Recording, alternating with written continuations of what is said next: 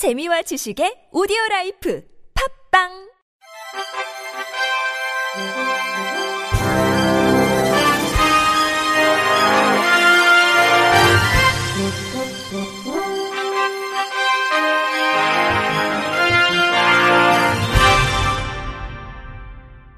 청취자 여러분 안녕하십니까? 10월 14일 금요일 KBIC에서 전해드리는 생활 뉴스입니다. 지하철 무임승차 연령을 지금의 65세에서 70세로 올리는 방안이 추진됩니다.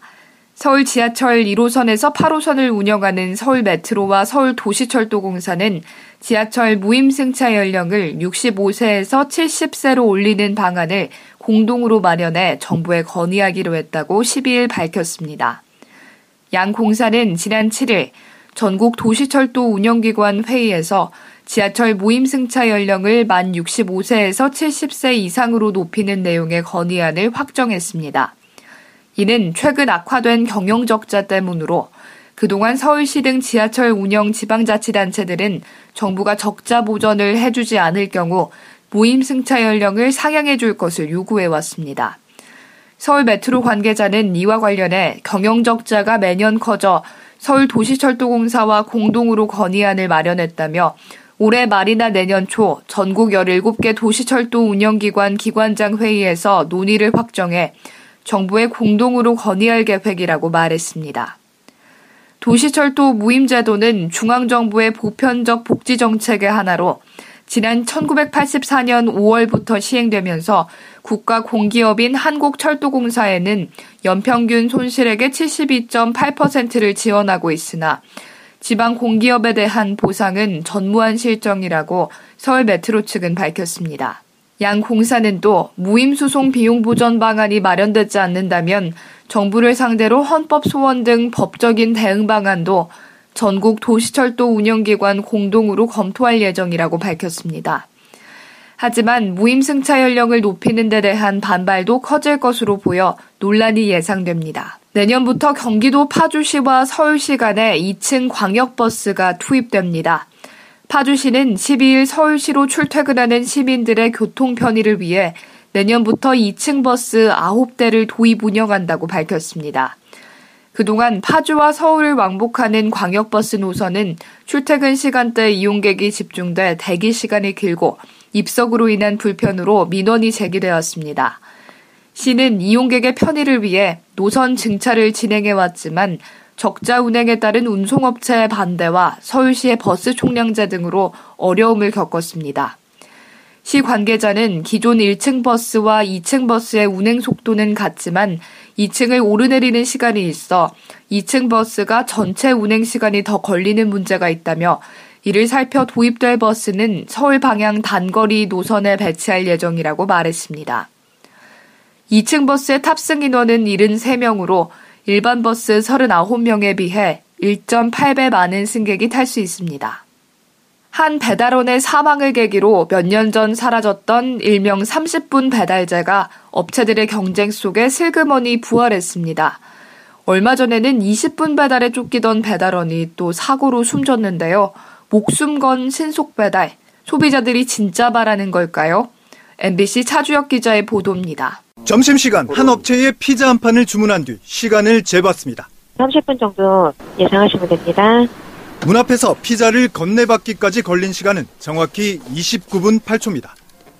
더 바쁜 저녁 시간, 또 다른 패스트푸드 업체도 주문부터 배달까지 33분이 걸렸습니다. 30분 배달제는 5년 전 시간에 쫓긴 한 배달원이 교통사고로 숨진 이후 공식적으로 폐지됐습니다. 하지만 배달 앱과 대행 업체가 늘면서 다시 업체 간 속도 경쟁이 시작됐습니다. 패스트푸드 업체 직원. 주문 시간 옆에 예정 시간이 떠요. 그러니까 예를 들어 10시 1분에 들어오면 10시 31분에 예정이다. 배달 도착이. 한 대형 패스트푸드 업체는 아예 10분을 더 앞당긴 20분 배달제를 시행하다 지난 6월 24살의 배달원이 오토바이 사고로 숨졌습니다. 패스트푸드 업체 직원. 너무 위험해가지고 네. 없어졌어요. 근데 원칙적으로는 아직도 30분 안에 배달을 해요. 대형 패스트푸드 업체 4곳의 배달원 사고는 30분 배달제가 다시 시작된 2014년 185건으로 1년 만에 3배 이상 늘었고 경쟁이 더 치열해진 올해는 상반기에만 이미 100건 가까이 발생했습니다. 이용득 더불어민주당 의원 프랜차이즈 본사가 가맹점에 대해 배달 시간까지 점수화해서 체크하고 있습니다. 일하는 사람들이 얼마나 압박받겠습니까? 배달 과정에서 발생한 교통사고로 매년 1,500명이 다치고 31명이 목숨을 잃고 있습니다. MBC 뉴스 차주혁입니다. 음식이 보약이라는 말이 있습니다. 이는 영양분을 골고루 섭취함으로써 건강한 생활을 하자는 뜻이 담겨 있지만 몇몇 음식에는 건강을 해칠 수 있는 독소가 들어있는 경우가 있어 주의해야 합니다. 섭취 시 주의해야 할 음식 속 독에 대해 소개해 드립니다. 인체에 해를 끼칠 수 있는 음식 속 독은 우리가 흔히 먹는 과일이나 채소 등의 음식에도 포함된 경우가 있습니다. 특히 우리가 자주 먹는 과일의 씨에 독성분이 함유된 경우가 있어 주의가 요구됩니다. 대표적으로 사계절 사랑받는 사과 씨에는 청산가리, 청산칼륨의 성분이 들어있어 섭취를 삼가야 합니다. 이 성분은 적은 양만으로 경련이나 호흡곤란, 의식마비 등을 일으킬 수 있습니다. 천식이나 야뇨증 치료에 좋은 은행은 충분히 가열하지 않으면 메칠 피리독신이라는 독성 물질 때문에 위험할 수 있습니다. 이 성분을 어린아이가 많이 섭취할 경우 발작이나 의식을 잃을 수 있습니다. 여름철 많이 발생하는 조개 등 폐류로 인한 폐독도 주의해야 하며 콩류 중 작두콩에는 두통을 일으키는 타이라민 성분이 포함되어 있어 항우울제를 복용하는 사람은 절대 먹으면 안 되는 음식 중 하나입니다. 반면에 깎아내버리기 쉬운 사과 껍질에는 풍부한 식이섬유인 셀룰로우스가 들어가 있어 함께 섭취하는 것이 좋습니다. 이 성분은 장으로 들어가 배변량을 늘려 변비에 효과적입니다. 수박 역시 껍질 속에 시트롤린이라는 혈관 이완을 돕는 성분이 들어있고 보통 뱉어버리는 포도 껍질은 안토시아닌이 많아 항산화 효과에 탁월합니다. 해외 화장품의 인기가 높아지면서 국내 소비자들이 보다 싼 가격에 구매해 사용할 수 있는 병행 수입 제도가 마련됐습니다. 그런데 정식 판권을 가진 국내 사업자들이 이들 병행 수입 제품의 유통 경로를 차단하면서 그 피해는 고스란히 소비자들이 보고 있는 것으로 나타났습니다. YTN 강희경 기자가 보도합니다. 해외에서 들여오는 각종 유명 화장품. 보통 판권을 가진 한국 지사가 수입해 가격대가 높은 편입니다. 하지만 병행 수입업자가 별도의 경로로 물건을 들여올 경우 정식 수입사보다 20% 이상 가격이 저렴합니다. 정부도 병행 수입 제도를 도입해 법적 근거를 마련해줬지만 큰 효과는 없는 것으로 나타났습니다. 정식 수입사 측이 화장품 가격 하락을 막고 독점 판매를 유지하기 위해 동일성 검사 제도의 허점을 이용해 온 겁니다. 한국의약품 수출입협회는 병행 수입 물품을 국내에서 팔 때는 정식 수입된 제품과 외관이 100% 같아야 병행 수입 업자들의 제품 판매를 허가하는데 정식 업체들이 수입된 제품의 로고나 포장, 용기 등만 살짝 바꿔서 병행 수입된 것과는 다른 제품인 것처럼 만들었습니다.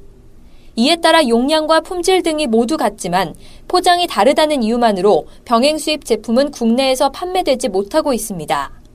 강석진 새누리당 의원 국회 보건복지위 식약처가 의약품 수출입 협회를 지도 감독해서 형식적으로 겉만 보고 판매 가능 여부를 판단하지 않도록 개선해 나가야 합니다. 일부 수입 업체들의 시장 독점 욕심으로 피해가 소비자들에게 돌아가면서 제도 보완이 시급하다는 지적입니다. YTN 강희경입니다. 끝으로 날씨입니다. 서울의 미세먼지 농도가 나쁨 수준을 보이고 있습니다. 하늘이 굉장히 뿌였습니다. 앞으로 미세먼지 농도가 더 높아질 수 있어서 이 점 유의하셔야겠습니다. 현재 대기가 정체되어 있고 또 중국에서 넘어오는 오염물질까지 더해지면서 대기가 좋지 못합니다. 미세먼지 농도가 점차 오르면서 서울을 포함한 수도권과 충남, 충북, 전북 지역은 모두 미세먼지 농도 나쁨 단계를 보이고 있습니다. 오늘 밤에는 일부 남부 지역에도 미세먼지 농도가 높아지겠습니다. 또 내일도 중서부 지역을 중심으로 미세먼지 농도가 나쁨 단계까지 오를 수 있어서 주말 외출 계획이 있으시다면 마스크를 꼭 챙기시길 바랍니다. 주말인 내일은 기온이 오늘보다 더 올라가겠습니다. 햇살이 내리쬐면서 쌀쌀한 감도 물러가겠습니다. 다만 일요일에는 전국에 비 소식이 들어있는데요. 새벽부터 제주와 전남에서 비가 시작돼 낮에는 전국으로 확대될 전망입니다. 예상되는 내일 낮 기온은 서울과 대전, 대구가 25도, 전주와 광주 26도, 부산은 24도까지 오르면서 평년 수준에 비해 3에서 5도가량 오르는 곳이 있겠습니다. 이상으로 10월 14일 금요일 생활 뉴스를 마칩니다. 지금까지 제작의 이창현, 진행의 유정진이었습니다. 곧이어 나폰수 시즌2 보톡스가 방송됩니다. 고맙습니다. KBIC